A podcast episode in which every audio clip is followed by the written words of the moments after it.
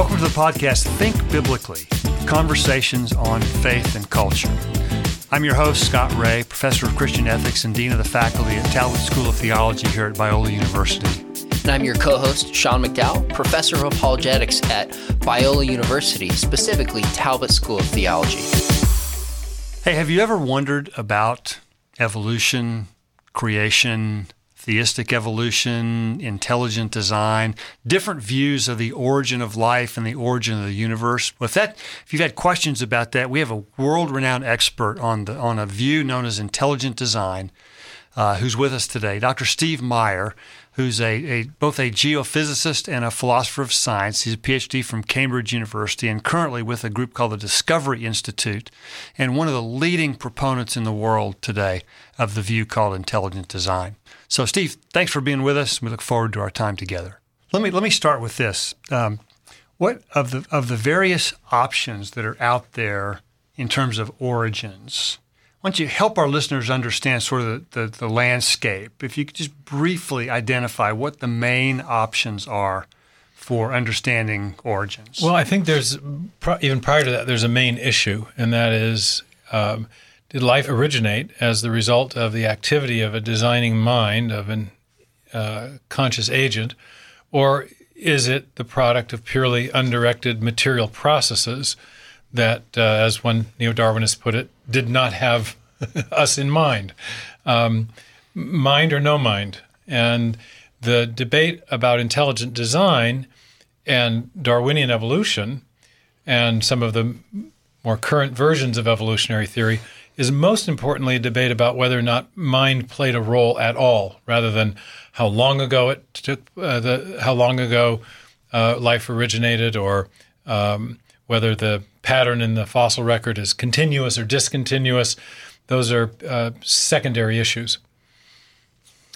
Recently, you co edited a massive book about 900 pages in length called Theistic Evolution with J.P. Moreland, Wayne Grudem, and a few others. Let me play the skeptic a little bit and say, what's the big deal about evolution? Why commit so much time, theistic evolution, to critique critiquing a view held by some other believers? Uh, well, I think first of all, the the view is um, because the theistic evolutionists have adopted essentially a moribund view of uh, the science. They're embracing uh, the mutation selection mechanism and other similar evolutionary mechanisms as the means by which God created. At the very at the very same time as many leading evolutionary biologists themselves are saying that these mechanisms are inadequate. They lack creative power. They explain common aphorism the survival, but not the arrival of the fittest. Small scale variation, like finch beaks getting bigger and smaller, but not where birds come from in the first place. So it's kind of an odd thing for so many uh, in the Christian college world and in the theistic evolutionary community at large to embrace those very same mechanisms as the means by which God created, as, for example, the president of uh, BioLogos, Deborah Haarsma, did in a recent uh, book on four views of, of um, uh, creation, evolution, and intelligent design. She equated God's creativity with the, the action of the mutation natural selection mechanism. Uh, we think scientifically that that is uh, um, unwarranted. That the evidence for the creative power of that very same mechanism is, uh, is non-existent or extremely limited, and there are good reasons to doubt the creative power of the mutation selection mechanism. So why say that's the means by which God created? Um, so much of the book concerns scientific problems with theistic evolution. It's kind of an irony right now because because the mainstream evolutionary biologists themselves are in something of a disarray. There's many different new proposals being made. There isn't a single consensus view about the mechanism that would drive the evolutionary process. That increasingly we found that the only people that really contest our view of intelligent design and who defend mainstream neo Darwinism are the theistic evolutionists. Mm-hmm. So uh, maybe that's another reason to engage them. But I, th- I, think many of the authors in the, the big new book are also um, theologians and philosophers who are concerned about the way in which this evolutionary framework is being used as a hermeneutical framework for understanding Scripture, and as a consequence, leading to reformulation of fundamental Christian doctrines in light of the alleged certainty we have about evolutionary theory at a very time when, we, of course, we don't have that certainty. So I think there is, uh, especially in the last third of the book, with the theologians were are are um, chiming in. They're they're they're arguing that listen, um, fellow biblical scholars, fellow theologians, you don't need to adopt uncritically or on the authority of some the evolutionary framework as a way of reading scripture or as a way of understanding basic Christian doctrines. It's going to lead you uh, astray. I had the chance to interview JP on my blog on that Yeah, book, and yeah. it went nuts. Like hundreds of people reposting it. This book's in its third printing, even though it's an academic 900 page book. Do you think it's hit a nerve? If so, I, what I is that? absolutely do, and it shocked us actually, to tell you the truth. We we um, produced the book, developed the book, thinking it would be a reference work for theologians, seminary professors, biblical scholars, some church leaders. But when we presented the, we had a panel at the Evangelical Theological Society and the Evangelical Philosophical Society in Rhode Island in November, and there was six or seven hundred people in the room. It was packed. The Biologos people were there making some spirited challenges from the floor afterwards. It was an electric atmosphere. We had a lot of theologians and biblical scholars coming up afterwards saying this was long overdue. That the the the Templeton funded um, theistic evolutionists or evolutionary creationist groups, the Faraday Institute in the United Kingdom, Biologos, Center for Theology and Natural Sciences. There's a number of these groups that they've been having their way in this discussion without any opposition, and that many theologians have felt bullied, uh, intellectually bullied, not physically bullied, but by only being exposed to one side of the, of the discussion, and and being told that science says uh, definitively and without any room for questioning that uh, some form of Darwinian evolution is the explanation for the origin of all new forms of life, and therefore they must they're under an intellectual obligation to read scripture through a Darwinian or an evolutionary lens, and the main um, focus of my talk was to show scientifically that that's not true. That there are very good reasons for doubting the core claims of both contemporary neo-Darwin Darwinism and the more recently formulated versions of evolutionary theory, and that therefore theologians should not feel that they must reinterpret the whole of the Bible, Genesis, basic doctrines about the atonement or the fall, in light of the alleged certitude that we have around evolutionary theory. We don't have such certitude. There are good reasons to doubt it, scientific reasons, and therefore there isn't the intellectual obligation that people have been told that they have to interpret Scripture within that framework. Let me go back to what you said just a minute Yeah, ago about how how I, I dodged your other question about all the other different views, and if you want to come back to that, we'll, I can We'll, we'll get to that. give you a taxonomy. But for, for the person who embraces theistic evolution, maybe, maybe our listeners may not be aware. Um, can you be a little more specific about what biblical doctrines you think are actually at stake? Well, I think it might be uh, helpful first to be a little more specific about the different possible meanings of the term theistic evolution, because a number of them are quite innocuous. Uh, the and we started the book. Um, I wrote the opening introductory essay, uh, scientific and philosophical introduction. The theologian uh, Wayne Grudem wrote the uh, the theological introduction, but uh, I started by just defining the different meanings of the term evolution, because when you conjoin the term evolution with uh, the- theistic or theism, you could mean a lot of different things. Evolution can mean just change over time. If you think that God caused change over time, that's a meaning of theistic evolution which is entirely innocuous. It has no, um, I think, significant, uh, poses no significant challenges to theological orthodoxy and doesn't really challenge any well-held, uh, well-justified scientific propositions either. Second meaning of evolution is the idea of universal common descent, that all organisms are related by common ancestry. I happen to be skeptical about that. Some proponents of intelligent design aren't, but um, it is at least logically possible to believe that God caused the kind of continuous change that is depicted in the Darwinian tree of life, and therefore you could have a meaningful form of theistic evolution that affirmed common descent. Though I think there are some very good reasons scientifically to doubt it. There's discontinu- huge discontinuity in the fossil record, and, and increasingly we're realizing in the in uh, the genomic patterns that we see.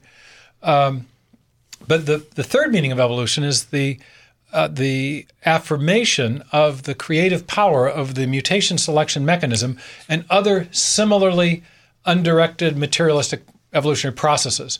Um, there are new evolutionary mechanisms being proposed, for example, uh, self organizational ideas or uh, epigenetic inheritance and things like that. And so that's where I think things get really problematic and where we have challenged our friends in the theistic evolution world to clarify what they mean by evolution. Do you mean an embrace of the mutation selection mechanism? Do you mean a directed or an undirected process?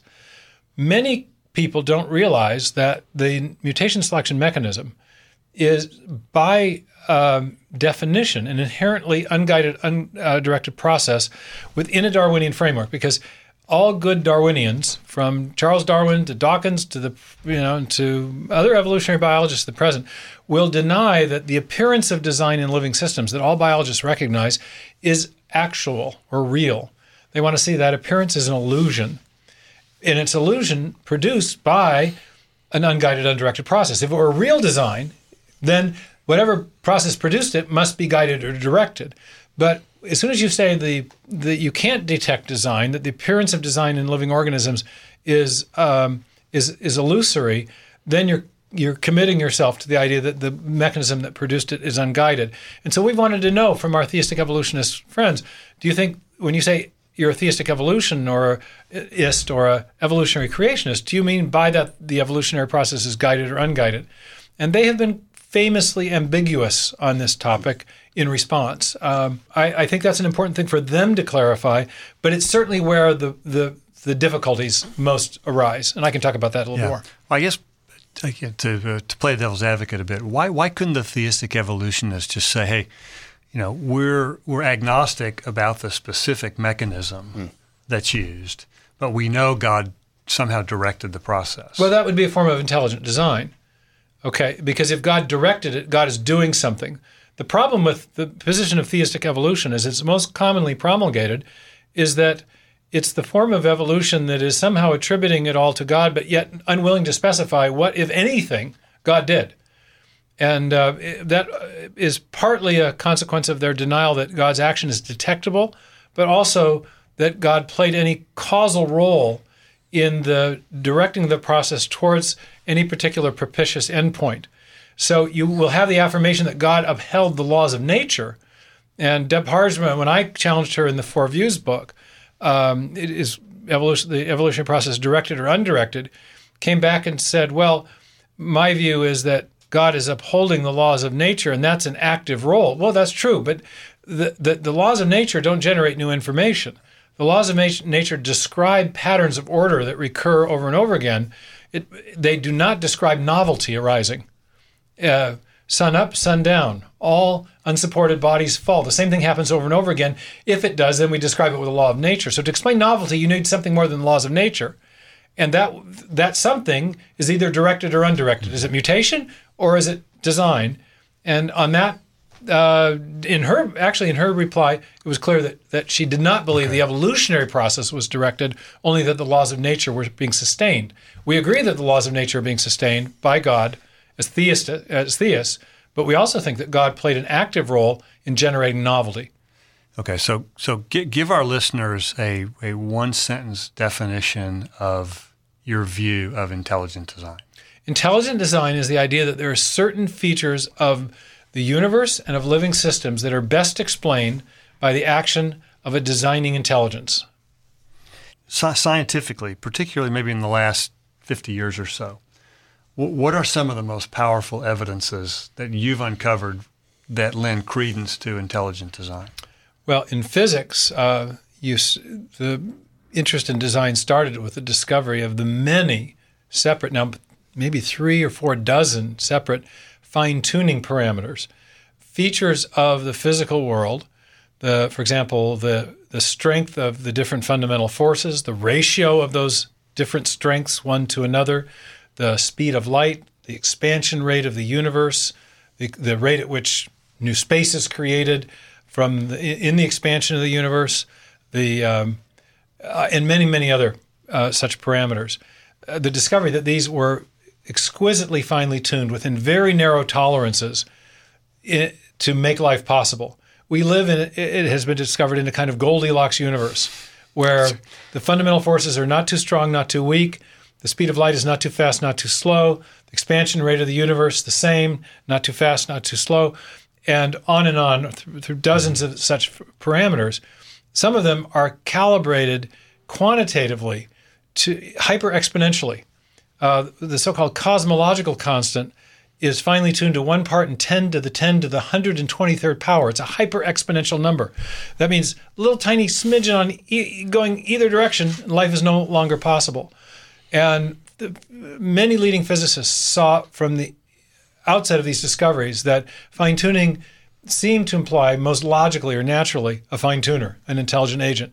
Now, there's a multiverse hypothesis, and we could get into that, but it's, I think it's implausible for a number of reasons, not least of which is that all the mechanisms that have been proposed to explain where you'd get these other universes to make render our universe more probable themselves require fine tuning. Then in so, but then there are other evidences Okay, so in there's a, biology. so there's a fine tuning argument. There's a fine tuning argument Okay, in physics. Yeah, yeah. what else? Well, in biology, I think there's another kind of fine tuning, and that, in, in a sense, information, the presence of information in living cells is a kind of fine tuning. But um, the big the big discovery, I, I there are a number of things in biology, but we've first there's been the discovery that at the foundation of life, in DNA and proteins, you have precisely sequenced subunits that are conveying and storing information and that information we know in our experience is a product of mind or intelligence. Our um, local hero in Redmond, Washington, where I have my office, Bill Gates says that uh, DNA is like a software program, only much more complex than any we've ever created. We know from experience that software always comes from a programmer. It takes a programmer to make a program. We know more generally that whenever we see information arising, whether it's in a written text or a hieroglyphic inscription or a paragraph in a book or even the information that's used in computer simulations of the evolutionary process, the information has always come from an intelligent agent. In the case of these evolutionary algorithms, it came from the programmer who wanted to simulate the evolutionary process. And the, and the program only works if there's an input of information from the programmer. So information is a mind product. That we have discovered at the foundation of life suggests that the origin and development of life was was produced in some measure by the activity of a designing intelligence. So you've been involved in the origins debate and discussion for some time. In 2004, when Lee Strobel's book, The Case for Creator, came out, hosted a conference, and he interviewed you and some other people. We had some leading intelligent design proponents down. I asked him, I said, What's your predictions for this? And he said, I think in two decades, the Darwinist material edifice is going to fall. I talked to him later. He said, Yeah, we were probably a little bit too optimistic on that one. Now that you're a couple decades in, where do you predict and see this debate and conversation going? And second, what are you excited about in terms of what you see in the world coming up of intelligent Terrific design? questions, both. Um, actually, uh, I, I'll be a little provocative here, but I think the Darwinist edifice has already crumbled. Um, I don't think evolutionary naturalism has crumbled because there's a worldview commitment to that way of interpreting data. Uh, methodological naturalism, the idea that you must explain all things by reference to purely undirected materialistic processes. But the main current, the, the, the, the modern version of Darwinian theory called neo Darwinism or the neo Darwinian synthesis, I think is effectively dead. Stephen Jay Gould said this back in 1980, 1977, something like that. But I attended the Royal Society conference in London in 2016. And it was called by leading evolutionary biologists who are now um, openly not only acknowledging but calling for uh, acknowledging that neo-Darwinism is dead and and calling for a new theory of evolution because they realize that the mutation natural selection has very limited creative powers we were saying earlier. And um, and it makes sense if you think for example of the, the the importance of information to living systems. We know from experience that if you start to randomly change say the zeros and ones in a section of digital software code, you're going to degrade that information long before you ever come to a new functional program, algorithm, or operating system.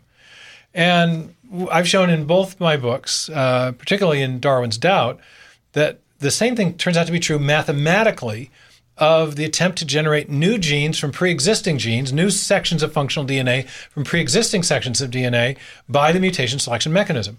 That's just one of a host of problems uh, confronting the claim that the mutation selection mechanism has creative power. And the, the leading evolutionary biologists are smart enough to know about these problems, and many of them have, have written about them themselves. So they're looking for a new theory. So I think neo Darwinism is dead. Whoever predicted Wow. that in 2004 was correct. In fact, Jim Shapiro, who was at the Royal Society conference, has been. I, I'm getting this secondhand, but rumored to have said that criticism of neo Darwinism is so early 90s. okay, it's passe. There will, and he and Shapiro is is very credible, you know, uh, attribution. I didn't hear him say it myself, but it's credible because he's involved in in trying to formulate a third way, not intelligent design, but not neo-Darwinism either, with a, with a new theory of evolution. The the problem with the new theories of evolution is that they've been subject to the same fundamental problems as neo-Darwinism. Neo-Darwinism um, uh, they, they have offered some new insights that have been really valuable. Shapiro's got this great work on what he calls natural genetic engineering and how organisms have a pre-programmed adaptive capacity to certain environmental stressors, so that allows them to adapt when we would say within limits, but they do adapt. They do. The question that Shapiro never addresses, however, is the one that we're most interested in: Where'd the pre-programming come from? He says it's under algorithmic control. Where'd the algorithm come from? Um, so e- even his model, which has got a lot to a lot going for it, doesn't answer the fundamental question that we think is the driver of of of the inference to intelligent design, because we know that programming comes from programmers. So it's really a worldview issue There's at its still heart. a commitment on the part of the evolutionary biologists who have abandoned neo-Darwinism to a strictly materialistic theory of some kind to explain the origin and development in life. They're not going to go for ID, but that's a philosophical commitment. It is not an expression of the strength of their scientific theorizing. so what are you excited about coming up intelligent design then? I'm excited because we're we're kind of past uh, what's passe for us is uh, continuing to to make the argument for intelligent design. We think we've won the argument on any, by any reasonable uh, uh, on any reasonable uh, way of judging. Let me give you an example. My my book uh, uh, Darwin Doubt, Darwin's Doubt came out in 2013.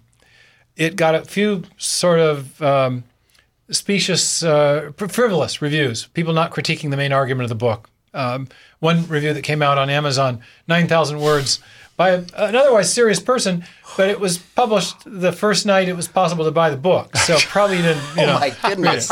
Anyway, I finally did get a serious review in Science from Charles Marshall, a leading evolutionary biologist and paleontologist of the Cambrian explosion, as it happens, at uh, University of California, Berkeley. Uh, I was thrilled at the review. It was negative, but I was thrilled. It was respectful. It had some nice things to say about how well written the book was and so forth. But the main thing was his criticism. He says Meyer claims. I'm paraphrasing a bit, but you can find it. I've I've, I've, I've got it online. Uh, he says uh, Meyer claims that uh, you, you need new information to generate these new Cambrian animal forms. He says that's not our current understanding. All you would need would, would be for the evolutionary process to to rewire the gene regulatory networks that control animal development and the expression of other pre-existing genes. And the words pre-existing genes ought to be a tip-off because I'm challenging them to explain the origin of information, and he posits a process that actually invokes three significant sources of pre-existing information. First, the gene regulatory networks, which are networks of of interacting genes, functionally integrated gene uh, networks uh, that that do control the timing and expression of other genes. The, so the gene regulatory networks are chock full of genetic information. They act on other genes for building the protein parts of various uh, systems in animals. And then to rewire one of those systems, you would have to have multiple changes, coordinated changes in code, which would be another source of information. So to answer the challenge that, hey, you guys in the evolutionary world aren't explaining the origin of the information, he responds, he posits effectively, he, he presupposes three significant but unexplained sources of information. If that's the best that the best can do, and I would assert that Marshall is one of the best, he's terrific, then I think that the whole evolutionary paradigm, from uh, the whole naturalistic evolutionary paradigm, is in serious trouble. And so, for me, what for, for us, we can keep flogging that argument. We're happy to do it. But more exciting is to start to take these concepts and use them heuristically to guide new research. And that's what we're doing. We've got a a, a, number of new research projects that are based on our, our core ID our core ID concepts. You know, some, there are some people for whom mm, there is not enough. There will never be enough evidence to to to change to, to change one's mind. We're not going to wait around for uh, what, what, what was the the the, the bitter enders. You know, mm-hmm. we're, we're going to move on with our own scientific research program. And that's where I think it gets really exciting. Dr. Stephen Myers, I have so many more questions for you, but that's why I'm going to encourage our listeners to get both your books. They're scholarly, first class, but they're eminently readable even to non specialists. Darwin's Doubt and Signature in the Cell are just outstanding works. And I, before we close, I want to personally thank you for number one, just doing great scientific work but also the way I've seen you interact on a number of occasions with skeptics, with people that push back hard.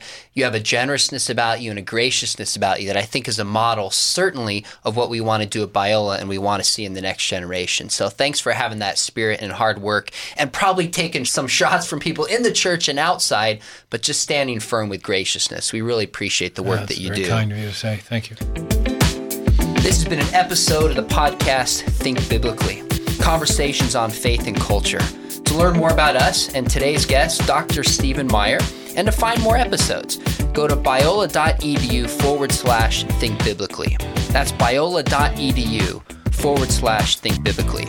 If you enjoyed today's conversation, give us a rating on your podcast app and share it with a friend. Thanks for listening. And remember, think biblically about everything.